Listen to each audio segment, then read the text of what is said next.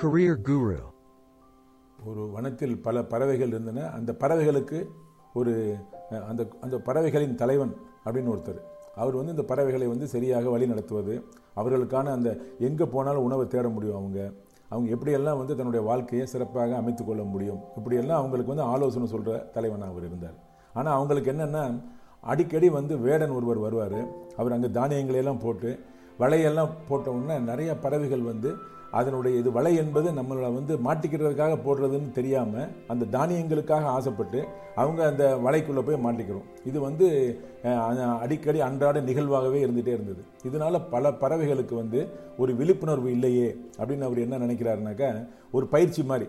இப்போல்லாம் வந்து பல இடங்களில் வந்து பார்த்திங்கன்னா ஆசிரியர்களுக்கு பயிற்சி மாணவ மாணவிகளுக்கு பயிற்சி ஏதாவது ஒரு திறமையை வந்து அவங்க வெற்றிகரமாக செயல்படுத்தணும்னா அவங்களுக்கு பயிற்சி கொடுக்கறதுன்றது ஒரு அன்றாட நிகழ்வாக இருக்குது அது மாதிரி அவங்க வந்து ஒரு பயிற்சியை ஏற்பாடு பண்ணுறாங்க அது மாதிரி ஏற்பாடு பண்ணி எல்லா பறவைகளையும் வர வச்சு அவங்களுக்கு வந்து சொல்கிறாங்க இந்த மாதிரி வ- தானியங்களை எல்லாம் போட்டுட்டு வலையையும் போட்டுட்டு அவங்க அந்த மந்திரத்தை சொல்கிற மாதிரி சொல்கிறாங்க நான் சொல்கிறத சொல்லுங்கள் அப்படின்னு அந்த பறவைகிட்ட சொல்கிறாங்க என்னன்னாக்கா வேடன் வருவான் வலையை விரிப்பான் தானியங்களை போடுவான்.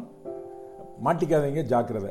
இப்படின்றத சொல்லி கொடுக்குறாங்க. சொல்லி கொடுத்து ரெண்டு நாள் மூணு நாள் பயிற்சி கொடுக்குறாங்க. கொடுத்த உடனே அதே மாதிரி வலையை போடுறாங்க இது பண்ணுறாங்கன்ற மாதிரி சொல்லி கொடுத்துட்டு அப்புறமேல அவங்க அந்த பறவையினுடைய தலைவனுக்கு வந்து ஒரே சந்தோஷமாக இருக்கும். அநேகமாக வந்து இந்த தடவை வந்து இந்த பறவைகள் எதுவுமே வந்து போய் அந்த வலையில் போய் மாட்டிக்கிறாதுன்னு நினைக்கிறேன் அப்படின்ற மாதிரி அவங்க நினைக்கிறாரு.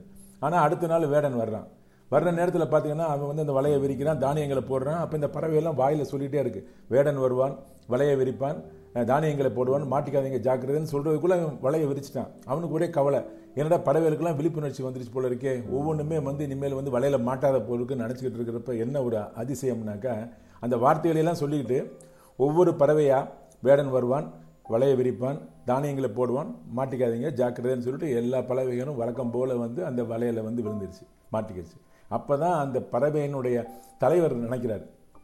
ஒரு பயிற்சி என்பது மனதளவில் உள்வாங்கினதை செயலளவில் அவங்க கொண்டு வரலைனாக்கா அது வந்து எவ்வளோ தூரம் வந்து இந்த மாதிரி ஒரு சிரமத்தை கொடுக்கும். புரிதல் என்பது வந்து பார்த்தா மனதளவில் இருந்தால் அது செயல்பாடாக வராது. செயலளவில் வரணும் அப்படின்றது ஒரு முக்கியமான விஷயம். இது ஒரு உதாரணம். இதே மாதிரி இன்னொரு ஒரு உதாரணம் பார்த்தீங்கன்னா ஒரு தடவை ஒரு நாட்டில் அங்கங்கே வந்து அந்த ட- நகர்ப்புறத்தில் சின்ன சின்ன கை வெடிகுண்டு இப்படியெல்லாம் இந்த நேக்சலைட் மாதிரி சில பேர் வந்து அமைதியை குலைப்பதற்காக அங்கங்கே குப்பைக்குழியில் அப்படி போடுறது அங்கங்கே இது பண்ணுறதுன்னு சொல்கிறத டிஃப்யூஸ் பண்ணுறதுக்கு அது எப்படி அந்த குண்டுகளை வந்து செயலிழக்க செய்யணும் அப்படின்றக்கா ஒரு பயிற்சி. அது நிறைய இளைஞர்கள் வந்து ஒரு இருபது பேர் முப்பது பேருக்கு இந்த பயிற்சி கொடுக்குறாங்க. அதில் ஈடுபாடு உங்களுக்கு இருக்குன்னு தெ- தெரிஞ்சுக்கிட்டு இருபது பேருக்கு பயிற்சி கொடுக்குறாங்க. கொடுத்து ஒரு பதினஞ்சு நாள் முடித்த உடனே அந்த ஒரு குண்டு எங்கேயாவது பார்த்தாக்கா அது யாராவது தூக்கி போட்டாவோ இல்லாட்டி எங்கேயாவது கிடந்தாவோ அதை எடுத்து செயல் இலக்க செய்கிறதுக்கு பயிற்சி கொடுக்குறாங்க. கொடுத்ததுக்கு பின்னால் சர்டிஃபிகேட் கொடுப்பாங்க. உடனே பார்த்தீங்கன்னா பதினஞ்சு நாள் ஆயிடுச்சு. ஒரு கேர்னல் ஒருத்தர் வர்றாரு. வந்தவொடனே சார் இவங்க பயிற்சியெல்லாம் முடிஞ்சிருச்சு. இவங்களுக்கு வந்து சர்டிஃபிகேட் கொடுக்கணும்னு சொன்னோடனே அவர் என்ன பண்ணுவார்னா பாக்கெட்டுக்குள்ளே கையை விடுவார். கையை விட்டு ஒரு குண்டை தூக்கி அந்த பதினஞ்சு பேர் முன்னால் போடுவார். பொண்ணு பதினஞ்சு பேரும் ஓடிடுவாங்க. உடனே அவர் சொல்லுவார் இவங்களுக்கு சர்டிஃபிகேட் கொடுக்கறது பொருந்தாது அப்படின்னு சொல்லிடுவார். அதில் ஒரு ரெண்டே ரெண்டு பேர் மாத்திரம் அந்த குண்டை கையில் வாங்கி அப்படி உருண்டு எப்படி வந்து அதை செயலிழக்க செய்யணுன்ற மாதிரி முயற்சி பண்ணி பார்ப்பாங்க. அப்போ அவர் உடனே சொல்லுவார் நான் உங்களுக்கு தூக்கி போட்டது வெத்து குண்டு. ஆனால் உங்களுக்கு சொல்லி கொடுத்தது என்னது? நிஜமாகவே ஒரு குண்டை வந்து எப்படி வந்து செயலிழக்க செய்யணும்? அப்படின்ற பயிற்சி தான் உங்களுக்கு கொடுத்தேன். கொடுத்தாங்க. ஆனால் அதுக்கு வந்து சர்டிஃபிகேட் மட்டும் நான் கொடுத்தேன்னாக்கா சர்டிஃபிகேட் மாத்திரம் வாங்கிட்டு நீங்கள் நிஜமான ஒரு பிரச்சனை வர்றப்ப எப்படி சால்வ் பண்ணணும்னு தெரியாமல் இருக்கிறது இது வந்து அந்த பயன்பாடு சார்ந்த ஒரு பயிற்சியாக இருக்கணும் அப்படின்னு அவர் சொல்லுவார். இந்த பயன்பாடு சார்ந்த கல்வி என்பது எவ்வளோ தூரம் முக்கியம் என்பது பார்த்தீங்கன்னாக்கா மூன்று நண்பர்கள். அவர்கள் வந்து மருத்துவத்துறையில் வந்து அவர்களுக்கு நிறைய ஈடுபாடு இருந்ததுனால வெளிநாட்டில் போய் அவங்க வந்து ஒரு ஐந்து ஆண்டுகள் வந்து கல்வி கட்டுட்டு ஊருக்கு வர்றாங்க.